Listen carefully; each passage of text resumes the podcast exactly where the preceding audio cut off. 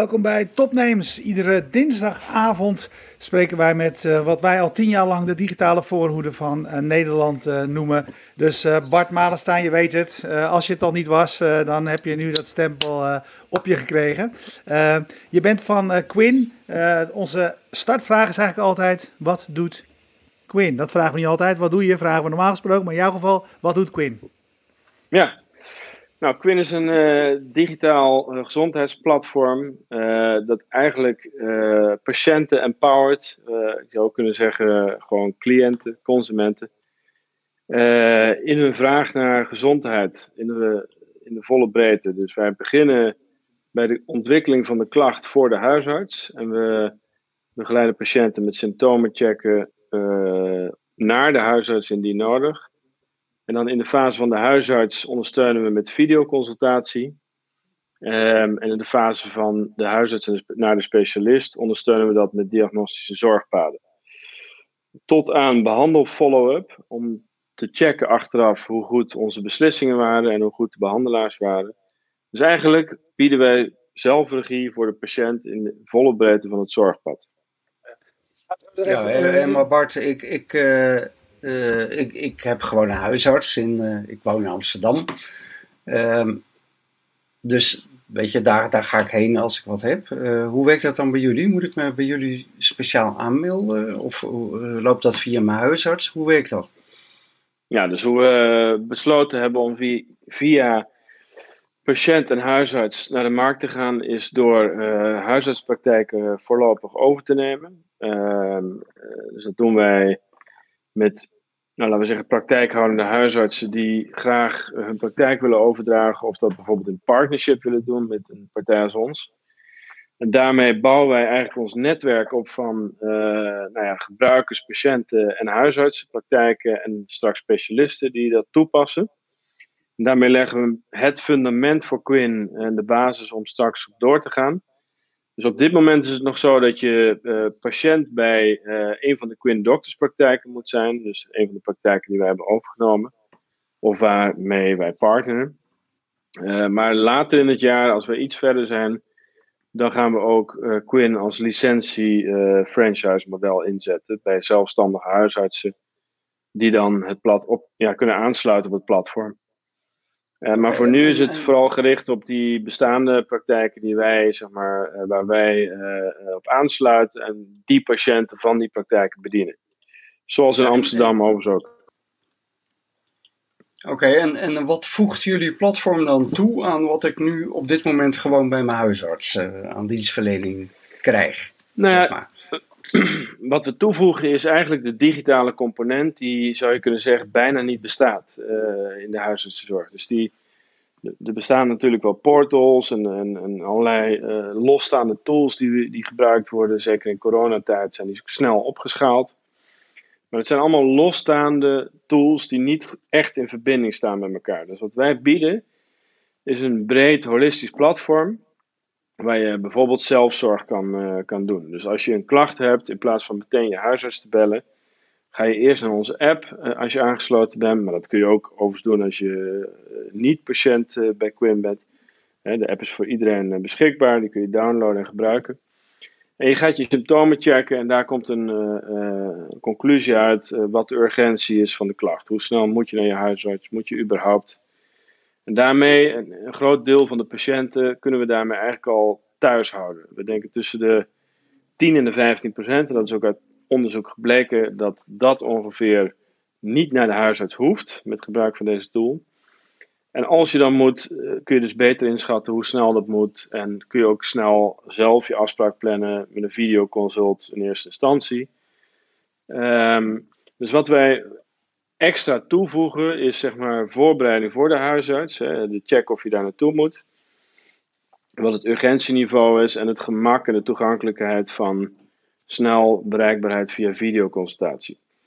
En als we daar loopt, dan... de, de, de, loopt de aanmelding die ik dan zou moeten doen via mijn huisarts? Of kan ik me direct bij jullie aanmelden? Ja, je kan, iedereen kan de app downloaden, dus hij is voor iedereen beschikbaar en gratis te gebruiken. En dan praat je dus echt over de, de symptom checker om te bepalen, moet ik naar mijn huisarts? Op het moment dat je Quinn Doctor patiënt bent, dus aangesloten bij een van onze praktijken, ingeschreven bent, dan heb je dus meer uh, mogelijkheden. Dan kun je nou een videoconsult inplannen op het moment dat je naar je huisarts moet. Hè, dan kan dat dus op afstand. Um, en straks, als wij specialistische paden hebben toegevoegd, kun je ook dat bij je eigen huisartspraktijk afnemen. Denk aan, uh, stel dus een, uh, een heupprobleem. En normaal zou je huisarts je verwijzen naar je specialist. Dan hebben wij dus een diagnostisch specifiek heuppad wat je doorloopt.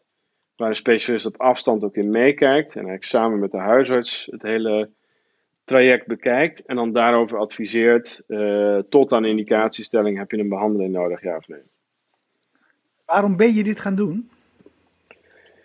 Ja, eigenlijk vanuit frustratie van binnenuit zou je kunnen zeggen. Ik heb twaalf jaar lang uh, als CEO bij Bergman Clinics gezeten. De, het bedrijf eigenlijk opgebouwd. Met name in de verzekerde zorg. Uh, en daar merkte ik dat nou ja, de, de instroom bij de specialist uh, niet heel, ten eerste niet heel erg gestroomlijnd loopt. Dus het proces uh, erg subjectief plaatsvindt van verwijzing. Um, dat die polyklinieken op de, in de specialistische zorg ook erg, noem het even, vervuild zijn. Hè. Patiënten komen daar terwijl ze daar eigenlijk niet hadden hoeven komen. Uh, en dat er dus veel meer in de eerste lijn af te handelen is. Uh, en dat gebeurt ook wel, dat noemen ze vaak anderhalve lijn zorg. Specialisten die dan bij een huisarts uh, poly komen doen. Maar ja, wij vinden dat niet een echte vernieuwing, een echte sustainable vorm van verplaatsing van zorg. Wij denken als je dat in overleg overigens met specialisten goed standaardiseert, het diagnostisch traject, dus welke stappen doorloop je nou eigenlijk, welke data verzamel je, uh, en dat dan presenteert aan een specialist, kan die dat prima op afstand, overigens ondersteund door een predictiemodel, hè, zodat het ook veel meer, uh, veel objectiever wordt. Uh, kan die specialist dat heel prima op afstand bepalen, wat, wat dan diagnose is en wat de juiste volgende stap is. Of dat een behandeling hey, leg even uit, want wij, wij, wij zijn geen medisch uh, onderlichte mensen. Een productiemodel uh, waardoor het veel beter kan. Hoe werkt dat dan? Ja, een predictiemodel is eigenlijk gewoon een voorspellingsmodel dat in feite uh, de, de besluitvorming die een specialist heeft en de gouden standaard manier van in dit geval indicatiestelling of je een behandeling nodig hebt, ja of nee, vastlegt in een datamodel. Dus je zou kunnen zeggen, het gemiddelde van, noem eens, uh, 8 tot 10 specialisten die, die veel ervaring hebben in een bepaald uh, diagnostisch gebied uh, en met elkaar in consensus bepalen. één, welke stappen doorloop je, welke data verzamel je om, die, om de juiste diagnose en te kunnen doen. En twee, hoe kom je tot je besluitvorming? Dus welke variabelen weeg je, welke zijn belangrijk en nou ja, hoe, hoe bepaal je wanneer je iemand een behandeling nuttig gaat zijn? Bijvoorbeeld als je een heupvervangende operatie uh, zou moeten ondergaan, uh, is dat nu een, noem het even, een, een NS1-proces bij een specialist die weet wat hij moet doen, welke handelingen hij moet doen om tot een diagnose-indicatiestelling te komen. Uh, en dat zou je, nou ja, dat hebben wij ook bewezen met ons model, dat zou je heel goed eigenlijk in een platform, in een gestandardiseerd zorgpad kunnen doorlopen. Als, je, als ik, als ik erover nadenk. Jullie, Oh, we praten door elkaar heen, Erwin. Ja, dat is altijd zo, hè?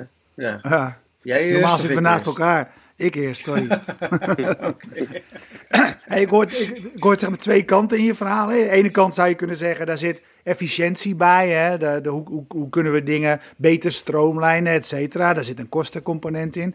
De andere, ja. de andere kant is de, de patiënt, de cliënt, hoe je het, hoe je het ook wil noemen. Uh, uh, wat is het belang daarvan, van, van, de, van de patiënt? Nou, wat wij eigenlijk simpelweg zeggen, ik gebruik altijd één woord, een toverwoord om het even zo te noemen. Uh, wat breng je nou? Wat is, je, wat is het probleem dat je oplost? En dan zeg ik eigenlijk altijd, maar één ding, is gewoon zelfregie. Uh, zelfregie voor patiënten om eigenlijk zelf te kunnen bepalen op het moment dat je klacht ontwikkelt. Zelf te kunnen uitzoeken op het juiste moment, waar moet ik heen? Wat is uh, de volgende stap? moet ik naar mijn huisarts? Moet ik daarna naar mijn medisch specialist? En, en de informatie die daarbij hoort om die eigenlijk eigen uh, regie, die, die zelfregiefunctie te krijgen, goed ordenen. dat betekent eigenlijk de kennis van de huisarts en de specialist vastleggen in het platform. Hè, zodat die eigenlijk beschikbaar komt, toegankelijk wordt voor iedereen. en, en de menselijke maat hou je natuurlijk bij de relatie tussen de patiënt en en de huisarts en de specialist. Maar dat wat je zeg maar, moet verzamelen aan data om aan diagnostische informatie om uiteindelijk tot je goede beslissing te kunnen komen, dat leggen wij vast in dat zeg maar, data-gedreven zorgpad, zoals wij het noemen. Maar met zelfregie. Eh, hoe werkt dat, Bart, met, met, met, met uh, de dossiers? Uh, natuurlijk een hot topic, hè? De, de, uh, de patiëntendossiers en het, de schakelplatformen en de uitwisseling daarvan. Ja. in, in hoe jij het nu vertelt, ga je ervan uit dat jullie met, op jullie platform eigenlijk volledig toegang hebben tot die patiëntendossiers. Maar dat lijkt me niet helemaal vanzelfsprekend. Nee, dat is het zeker niet. Dat is een goed punt. Die dossiers die liggen overal, hè? overal verspreid over het zorglandschap. En laten we ervan uitgaan dat een groot stuk bij je huisarts ligt. Maar een heel groot stuk blijft ook liggen bij allerlei verschillende aanbieders waar je langsgekomen bent. Uh, dat wil helemaal niet zeggen dat die uh, op de juiste manier terugkomt bij je huisarts. dat is natuurlijk een, een, een, probleem wat we denk ik allemaal wel kennen. Ehm, nou, de oplossing daarvoor is, en dat, zou kunnen zeggen, er moet een soort hè, landelijke regie komen en er moet één centraal uh, uh, punt komen. Ja, nou, dat, dat, roepen we nu al tien jaar of langer. En er komt niet echt veel van terecht. Dus wij denken dat als je dit koppelt inderdaad aan je, in je Quinn-platform aan de patiënt, dus eigenlijk gewoon de hele historie zo goed mogelijk gaat verzamelen. Um, en, en MyHealth noemen wij dat dan binnen Quinn. in eerste instantie gewoon eens een mooi, overzichtelijk, goed medisch profiel maakt op termijn willen wij veel meer data gaan toevoegen. Dus niet alleen historie, maar ook uh, risicofactoren. Uh, bepaalde metingen die je met continu metingen die je met wearables zou kunnen doen. Dus allerlei andere databronnen willen we koppelen aan dat uh, MyHealth medisch profiel, zodat dat steeds intelligenter wordt. en uiteindelijk wil je. Dat snap ik, ehm, maar hoe verhoudt zich dat tot de huidige situatie waarin je uh, althans de verhalen die ik hoor. Uh, weet je, de uitwisseling tussen verschillende patiëntendossiers al een, een rampzalige toestand is. Absoluut. Nou, gelukkig is er ook wel wat wetgeving gekomen die ervoor zorgt dat uh, patiëntinformatie, bijvoorbeeld die beschikbaar is bij de huisarts, ook echt uh, transparant gemaakt moet worden en beschikbaar gesteld moet worden aan de patiënt. Nou, dat heet Open, dat, dat, dat project. Er is ook veel subsidie voor geweest. Zorgen dat alle huisartsinformatiesystemen die informatie ook daadwerkelijk toegankelijk maken via een portalfunctie. Nou, wij halen die data dus weer op, die informatie, via zo'n Open portal. en en ja, integreren die dus in, in ons MyHealth, noem het even, medisch dossier, medisch profiel van de patiënt. Ja, nogmaals, wij zien dus twee uitdagingen. Eén is de, de, historische data goed bij elkaar krijgen in MyHealth. Daar zijn we eigenlijk nu volop mee bezig. En de tweede, en dat is veel meer voor, vooruitgang, toekomstmuziek, is zorgen dat we veel meer data gaan verzamelen. Die relevant is voor die patiënt. Zodat die steeds meer proactief ehm, en, en intelligent, zeg maar, toekomstgericht kan kijken naar mogelijke risicofactoren. En eigenlijk kan voorkomen dat je in een, in een zorgpad terechtkomt. En als je daar dan in terechtkomt, uh, dan ook directe correlatie maken tussen wat wij kennen, de risicofactoren, en, en zorg dat je dan ook snel in de juiste zorgpad terechtkomt. Ja, ik, ik uh, pak altijd graag wat vragen van uh, kijkers. Een van de kijkers die mee zit te kijken is trouwens een huisarts. Die vraagt hoe verhoudt dit soort ontzorging van de huisarts zich tot de regionale samenwerking die een huisarts heeft in de wijk bijvoorbeeld? Hè, met uh, ja, alle uh, zeg maar zorg die in de wijk plaatsvindt. Ja, nou, ik denk dat er juist meer, misschien wel tijd en, en energie van de huisarts kan gaan naar dit soort uh, zorg. De specifieke zorg die nodig is, die ook heel uh, persoonlijk blijft. Uh, en juist door het ontzorgen van huisartsen met, noem het even, standaard zorgvraag. Dingen die de patiënt zelf kan doen thuis. Of efficiency die je kan bereiken door digitale tools in te zetten op het spreekuur. Ja, of bijvoorbeeld bepaalde centralisatie om capaciteit uh, te balanceren. Uh, daardoor heeft die huisarts ook meer tijd, uh, en dat zien wij ook al in de praktijk, voor nou specifieke patiënten of specifieke populatie in zijn patiëntenpopulatie die meer aandacht nodig heeft. Maar ook visitaties en, en, en dat soort meer persoonlijke contacten. Hey, waarom, zit ik me af te vragen, waarom ben je met de route begonnen uh, met zeg maar, huisartsenpraktijken uh, over te nemen? Is dat omdat je voorbeelden wil, uh, wil schetsen? Want ik hoorde je net zeggen, daarna is de bedoeling dat zeg maar, het systeem, de technologie beschikbaar komt ook voor andere huisartsen. Waarom hebben, jullie waarom hebben jullie deze route gekozen? Ja, dat is een goede vraag. Wij, wij waren in eerste instantie helemaal niet van plan om dat zo te doen. Wij hadden een bepaalde visie over dit holistische platform en hoe we dat moesten maken. En we waren daar met veel opportunisme aan begonnen. En ongeveer een jaar aan gewerkt en hadden op een gegeven moment een paar Living Lab uh, huisartspartners. waar we dingen konden uittesten. En, en uh, nou, op een gegeven moment stond daar een goede basis. Dat was begin vorig jaar.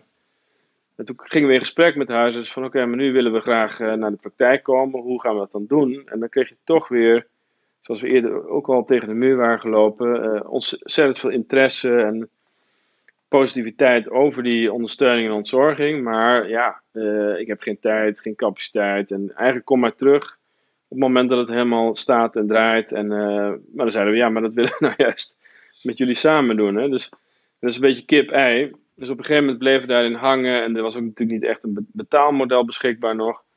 Ze zeiden van ja, dan, gaan we, dan kunnen we beter die transformatie van binnenuit gaan doen. Dat is voor onszelf ook goed. Dan leren we heel goed hoe het in de praktijk gaat waar uh, huisartsen en uh, assistenten tegenaan lopen in de praktijk. Want wij denken wel dat het zo is en dat het zo loopt. Maar ja, misschien zijn er hele andere prioriteiten die wij nog helemaal niet zien. Dus nou, die, die lessen die halen we nu ook echt uit de praktijk en nemen we mee bij de ontwikkeling van van de platform. In onze roadmap zie je continue priorisering. En ja, dat is wel heel waardevol. En nu zie je, uh, nu komen we in gesprek met verzekeraars natuurlijk. Zo kom je steeds een stapje verder. Ook in het compleet maken van je platform. Uh, tot een bepaald punt komt dat je zegt, nou, nu hebben we ons model staan. En nu staat er een goed fundament. en dat is ook echt bewezen in de praktijk. En dat kunnen we aantonen. We weten hoeveel er nu digitaal kan. We weten wat er in die huisartsenzorgfase gebeurt en hoe we dat kunnen doen. En wat we met specialistische zorgpaden kunnen toevoegen. En dan verwachten we ook dat er steeds meer huisartsen zijn die zeggen: Nou, ik wil wel zelfstandig blijven. Uh, en wij zeggen dan graag. Uh, maar wij zijn je, je digitale partner. Hè, de schakel tussen patiënt, huisarts en specialist. En dat is het moment waarop wij denken te kunnen opschalen met onze licentie-franchise model. Ja, nu zie je, uh, Bart, dat in, in, door corona in de huisartsen, de gemiddelde huisartsenpraktijk uh, de, de, laat ik zeggen, de digitale toepassingen een enorme vlucht hebben genomen. Dus uh, videoconsult uh, is meer norm dan uitzondering inmiddels. er ja. wordt best wel door de nood gedwongen ook heel snel geïnnoveerd. Zeker. Helpt dat jullie of, of is het iets ja. waarvan je denkt van hé, hey, hoe Nou, dat, dat, helpt zeker. Dat helpt zeker. Ik, ik spreek zelfs huisartsen die tot 70 à 80 procent uh, op afstand doen. En dat eigenlijk uh, prima bevalt ook. Hè? Die zeggen ja. ja. ja. Er zijn natuurlijk een heleboel patiënten die nog steeds gewoon moeten zien. En juist extra aandacht nodig hebben. Juist op het moment. Maar er zijn ook een heleboel patiënten die heel goed snappen dat het gewoon.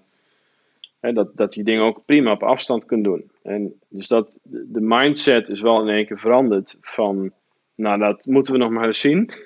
En waarschijnlijk kan er wel wat digitaal, maar niet zoveel.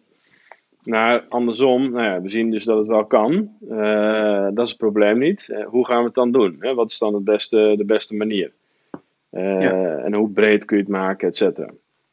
Ja, maar nog even voor mij als patiënt. Hè? Als ik een huisarts heb met een goed digitaal platform, met een fatsoenlijke website, waar ik kan zien waar ik betrouwbare medische informatie kan vinden, waar ik voordat ik er überhaupt heen ga, kan kijken of dat nodig is Weet je, waar mij bronnen aangereikt worden uh, waar ik uh, betrouwbare informatie kan vinden, waar ik daarna een videoconsult kan doen, waar de, uh, de, de, digitale infrastructuur op orde is. Wat voegen jullie dan toe?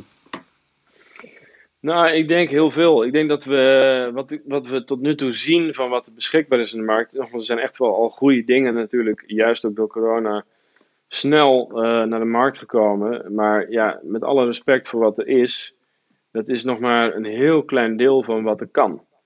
en, en, wat er kan is bijvoorbeeld aan de voorkant met zelfzorg. Uh, ja, dat, dat kan een, een, een, portaal niet.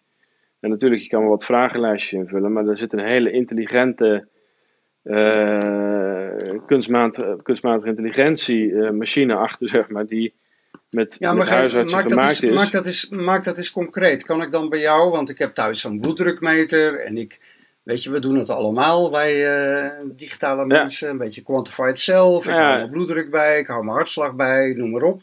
Kan ik in jullie platform dat wel uh, van dag tot dag uh, uploaden en ja, nou, dus, dus, weet dus je, daar interactie paar... over hebben met mensen die daar verstand van hebben? Zeker. Nou, er zijn dus een paar elementen die heel belangrijk zijn in, in zo'n zorgpad. Dus het begint allemaal met een nulmeting in feite, wat wij met symptom checking doen. En wat dat is, is eigenlijk niks anders dan triagestandaarden, zoals huisartsen en triagisten, assistenten dat nu ook toepassen. Maar dan nogmaals uh, vanuit de kennis die ze hebben. vastleggen in het platform. Dus hoe doorloop je met welke vragen beslist bomen om te komen tot een urgentieniveau die zegt of je überhaupt naar de huisarts moet en in welke snelheid. Nou, dat is stap 1. Dat is, wij zien het echt als een nulmeting, het begin van de dataverzameling, het begin van het zorgpad. Op het moment dat je uh, niet hoeft, dan is het heel belangrijk om dat op te volgen. Dus in plaats van zeggen, nou fijn, je hoeft niet, uh, succes ermee en tot ziens. Nee, dan begint het juist. Dan moet je uh, die symptomen gaan opvolgen. Wat is het beloop in de dagen daarna? dus, dus monitoring, zelfde of, of bepaalde vragen herhalen over symptomen.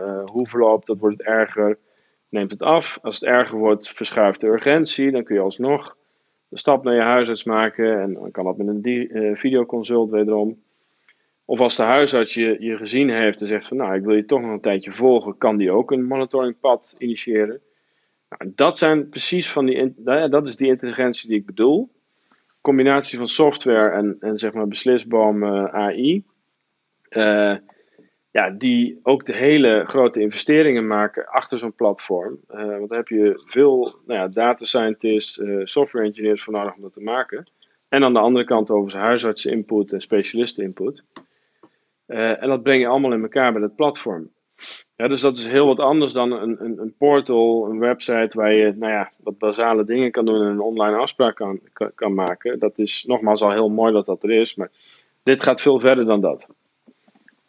Ja, ik ben natuurlijk een, een uh, Star Trek, een uh, Trekkie. En uh, hoe ver gaan we richting die tricoder, dat apparaat wat mij gewoon ja. diagnosticeert en alles van me ja. weet? Nou, het grappige was, dus een paar jaar geleden is er een X-Prize geweest. Ik weet niet of jullie dat kennen, maar...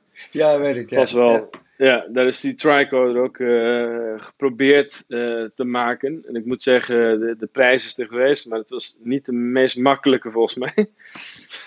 en uiteindelijk, uh, uiteindelijk zijn er wel diverse soort van multidiagnostische thuistools gekomen. Maar ik moet zeggen, het is, nou ja, het is nog niet veel verder gekomen dan een aantal belangrijke waarden kunnen meten, zoals inderdaad hart, hartslag, saturatie. Gewoon basale metingen die je kunt doen.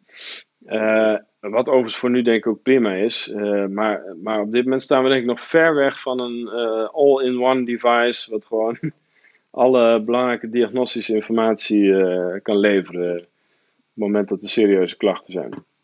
Maar goed, vraag, wanneer, van ja, vraag, vraag van Johan Schaap. Die zit mee te kijken. Die zegt Brengen jullie ook patiënten bij elkaar? Community van mensen met dezelfde klachten? Zit dat ook in jullie platform? Of is het alleen maar diagnostisch? Ja. Nou, het is ook uh, population health management, noem je dat ook wel. Dus, dus waar je heel erg kijkt naar ziektebeelden van populaties en hoe je die dus, en dat is ook weer heel, heel erg gericht op huisarts enerzijds uh, je populatie in kaart brengen. Uh, hoe ziet die eruit? En, en subgroepen daarvan nou ja, monitoren op afstand, uh, beter kunnen helpen met continu monitoring.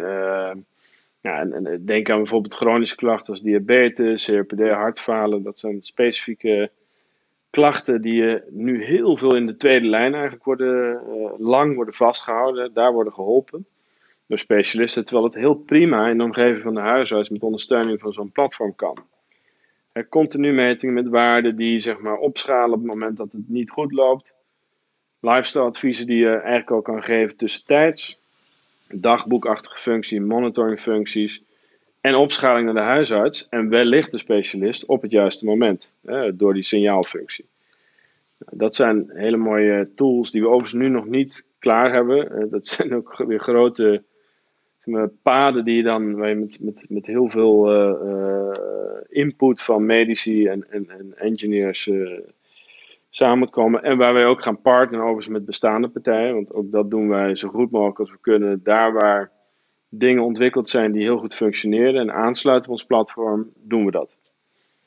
Ja, een vraag die een beetje aansluit van, van Johan nog of wat ik eerder vroeg, hè, wat betekent dat ontzorgen van die huisarts voor de samenwerkingen eh, binnen de wijk, de thuiszorg? Johan vraagt ook het monitoren van mensen die uh, na een ziekenhuisopname naar huis kunnen of thuiszorg. Hoe, werkt dat binnen jullie platform?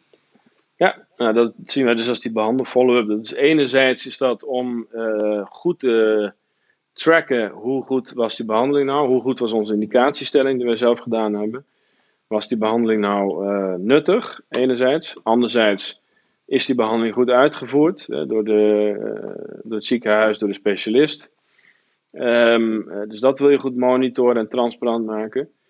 En aan de andere kant, ja, gewoon inderdaad therapie trouw. zorgen dat, dat mensen de juiste dingen doen in hun thuisomgeving. dat, dat ze daarin ondersteund worden met, ook weer met, met, met thuiszorgpaden die die, die, waardoor ze veel beter herstellen na een behandeling. Dus dat zit zeker uh, ingebouwd in ons, uh, ons model. En aan het begin zei jij, of een tijdje terug, zei je, welk probleem los je op? Dat is uh, zelfregie. zelf, ook van zelfregie geldt, zeg maar, daar, zit, daar zitten twee voordelen aan. Eentje van mij uit als patiënt, klinkt voor mij heel, heel, aangenaam. Ik heb een vraag en ik kan eigenlijk vrij snel een antwoord of een traject of, of et cetera ingaan. Maar jullie verkopen het niet, jullie verkopen je dienst straks niet aan mij maar je verkoopt je dienst aan uh, de huisarts. Uh, want dat is degene die de licentie neemt. Um, ja. En waarom moet die die nemen? Is dat uiteindelijk dan toch gewoon tijdwinst? Nee, dus kon ik het maar rechtstreeks aan een patiënt uh, verkopen. Ja. helaas werkt dat in Nederland en eigenlijk in, in alle Europese landen niet zo. Dus in, in, in Amerika heb je wel platforms, zoals Teladoc bijvoorbeeld, die rechtstreeks to consumer. Daar halen zij als voorportaal natuurlijk mensen weg uit het ziekenhuis. Ben je al gauw 1000 dollar kwijt als je ergens een ziekenhuis instapt, uh, waar niet echt een, een huisartsfunctie is. In, in, Nederland en andere Europese landen ook hebben wij natuurlijk gewoon de zorgverzekeraar die betaalt. En een patiënt die 0 euro wil betalen, want dat loopt bij via de verzekeraar. En dan heb je het zorglandschap, in dit geval de huisarts en de zorgaanbieders, die het uitvoeren. Dus ja, wij zullen via dat bestaande zorglandschap uh, onze weg moeten vinden. En wij zullen moeten aansluiten op de zorgverzekeraars. Of de zorgverzekeraars moeten, moeten uh, overtuigen dat wij een nuttige functie hebben. En dat, we, nou, dat ze ons ook ondersteunen. En, en, en daar ook overigens meer in de ja, huisartszorg als ik je mag onderbreken, Als ik je mag onderbreken, als ik je mag onderbreken, Bart. Zeg je nou eigenlijk dat als je een verdienmodel zou kunnen vinden waarbij je eh, direct met de patiënt zaken zou doen, dat je dan helemaal niet met die huisartsen bezig zou willen zijn? Nou, dan nog zou ik de huisarts graag willen betrekken. Want ik vind dat de huisarts een hele mooie en goede functie heeft in ons systeem. Ik denk alleen dat die beter kan functioneren als die zeg maar empowered is met een digitaal platform, hè, met een digitaal systeem. En overigens zullen wij niet de enige zijn. Dat hoop ik ook niet. Overigens, ik dat er een aantal komen zodat er ook keuze is en je elkaar scherp houdt. Maar uiteindelijk krijg je een soort digital enabled uh, gatekeeping functie. En nu is het een, een analoge gatekeeping functie. Dus ik geloof heel erg in dat systeem wat wij hier hebben, maar dan wel op die nieuwe manier. Hè? En dat het beter ja, sustainable is. Ik, ik, ik vind het ook wel interessant vanuit jouw uh, achtergrond, want jij bent op uh, van de Bergman klinieken. Eh, specialistische zorg vanuit een privé-setting. Ehm, mhm. de, de trend is eigenlijk veel meer dat de specialisten veel meer uh, naar de voorkant uh, van de zorg gaan. En nu zet je volledig in op die huisartsen. Um, ja, maar hoe werkt dat, dat is precies wat wij, dat is precies wat wij willen. En wat wij dus gezien hebben. En ik heb maar Bergman was onze, waren onze pijlen gericht op zo goed mogelijk behandelen, dus betere uitkomsten tegen lagere prijzen. Nou, heel waardevol. en dat doen we ook steeds beter bij Bergman overigens. maar aan de voorkant moet het goed georganiseerd zijn, want er komen alsmaar patiënten daar binnen die daar niet hoeven zijn. daar is het initiatief ook gestart. Dus uh, diagnose indicatiestelling hoeft Bergman helemaal niet te doen. Integendeel, Bergman wil liever gewoon focussen op behandelen of expertise. Nou, en, en dat is nou juist wat, wat ik zag, dat ontbrak in die, uh, in die eerste lijn, die regiefunctie, dat, ja, die enabled gatekeeper, die, die veel beter, veel krachtiger functioneert. Uh, want er zit best wel heel veel waste. Als je kijkt naar die huisartsenzorg, die is, die is even in geld uitgedrukt in Nederland 3,5 miljard, en de ziekenhuiszorg is 30 miljard. Maar alle interacties die plaatsvinden, dat is 95%, worden door de huisarts afgevangen. En 5% gaat maar naar de tweede lijn. Dus dan zie je hoe de, hè, hoe de lijnen lopen en, en het enorme uh, geld wat omgaat in die tweede lijn. Waarvan wij denken uh, dat daar heel wat te verbeteren is door juist een veel, betere, veel beter voorportaal eigenlijk te creëren. Ja, Hey, tot een slotvraag van uh, Johan, omdat je net over, over die verzekeraars begon, die natuurlijk hun eigen wetmatigheden hebben. Waarom begin je eigenlijk niet ook een verzekeraar? Dan kun je nog uh, veel sneller uh, meters maken. Ja, dat kan altijd nog. Eén probleem. Ik vond het eigenlijk wel een aardige suggestie. ja. Ja. ja. ik voorlopig denk ik dat we heel goed met ze kunnen partneren. En dat ze, ik zie ook steeds meer interesse en uh, we moeten elkaar nog vinden. Verzekeraars hebben wel wat moeite met commerciële partijen, merk ik altijd. Uh, sowieso de maatschappij uh, vindt dat over het algemeen commerciële partijen niet thuis horen in de zorg. Nou, dat vind ik echt volstrekte onzin. ik denk dat de grote problemen die we hebben in de zorgsector, om het sustainable te maken, heel goed kunnen worden opgelost door ondernemers. Uh, ja, en, en uh, dat doe ik al een heel tijdje en dat ben ik ook van plan te blijven doen. Ja, fantastisch. Uh, we hadden afgesproken, Bart, dat we een half uurtje zouden praten. Dat is alweer voorbij. Dat is voorbij. ja, het, het, is een onderwerp waar, we, waar jij natuurlijk heel lang over kan praten. Maar voor ons ook zeker zo interessant is dat we dat hadden kunnen doen. Maar we houden ons aan onze eigen gestelde regels. ja, hopelijk komen we, zeg maar, kunnen we over een jaartje of zo weer eens met je praten. Om te horen hoe het er dan voor staat. Waar zou je dan willen staan? Nou, dan zou ik in Nederland eigenlijk op een positie willen staan waarin we echt impact hebben gemaakt. Dus een mooi netwerk van praktijken en patiënten bedienen. Uh, nou flink aan het opschalen zijn met ons licentie-franchise model. En uh, veel tevreden patiënten en huisartsen specialisten bedienen. En je zei specifiek ook Nederland. Hè? Dat betekent dat je ambities verder gaan dan onze landsgrenzen. Ja, zeker hoor. Nee, de investeringen in, in, in een platform als dit zijn dusdanig groot dat je dat met schaal, dus internationale schaal, uiteindelijk moet gaan, uh, rendabel moet gaan maken. Dat gaat in Nederland alleen niet lukken. Dat, uh, en dat zie je ook aan, aan andere digital health uh, spelers. Die zijn ook echt allemaal nou, met heel veel funding op zoek naar een internationale exposure. Om met die schaal nou, uiteindelijk stappen te maken en, en rendabel te worden.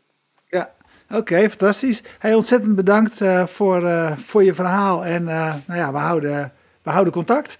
Ehm, ja, graag gedaan. Leuk, leuk jullie gesproken te hebben.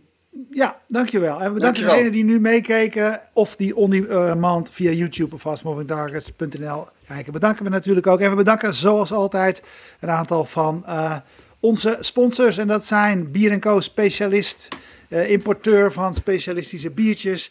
Dat is uh, Jetstream, streaming specialist uit Groningen. Dat is Freedom Lab, plek om te vergaderen en te werken in Amsterdam. En dat is uh, Savvy. Savvy is een hosting specialist, een WordPress hosting specialist. Host ook de Fast Moving Targets site. En, en natuurlijk de loods uit Durgedam. Ook daar kun je fantastisch uh, ja, je vergaderingen, je brainstorm, et cetera, uh, houden. Um, wij zijn er iedere dinsdagavond. We zijn er dus uh, volgende week weer. En ik zit nu eventjes te zoeken naar de tune. Stekel, zag je het? Zag je me, zag je me zoeken? Ja, maar, nee, uh, ik zie waar, waar, waar, ja, ja. waar, waar, zit hij ook alweer? Klik nou, ik heb, klik nou op die eindlieden. Ja. ja. ik heb hem gevonden man, ik heb hem gevonden.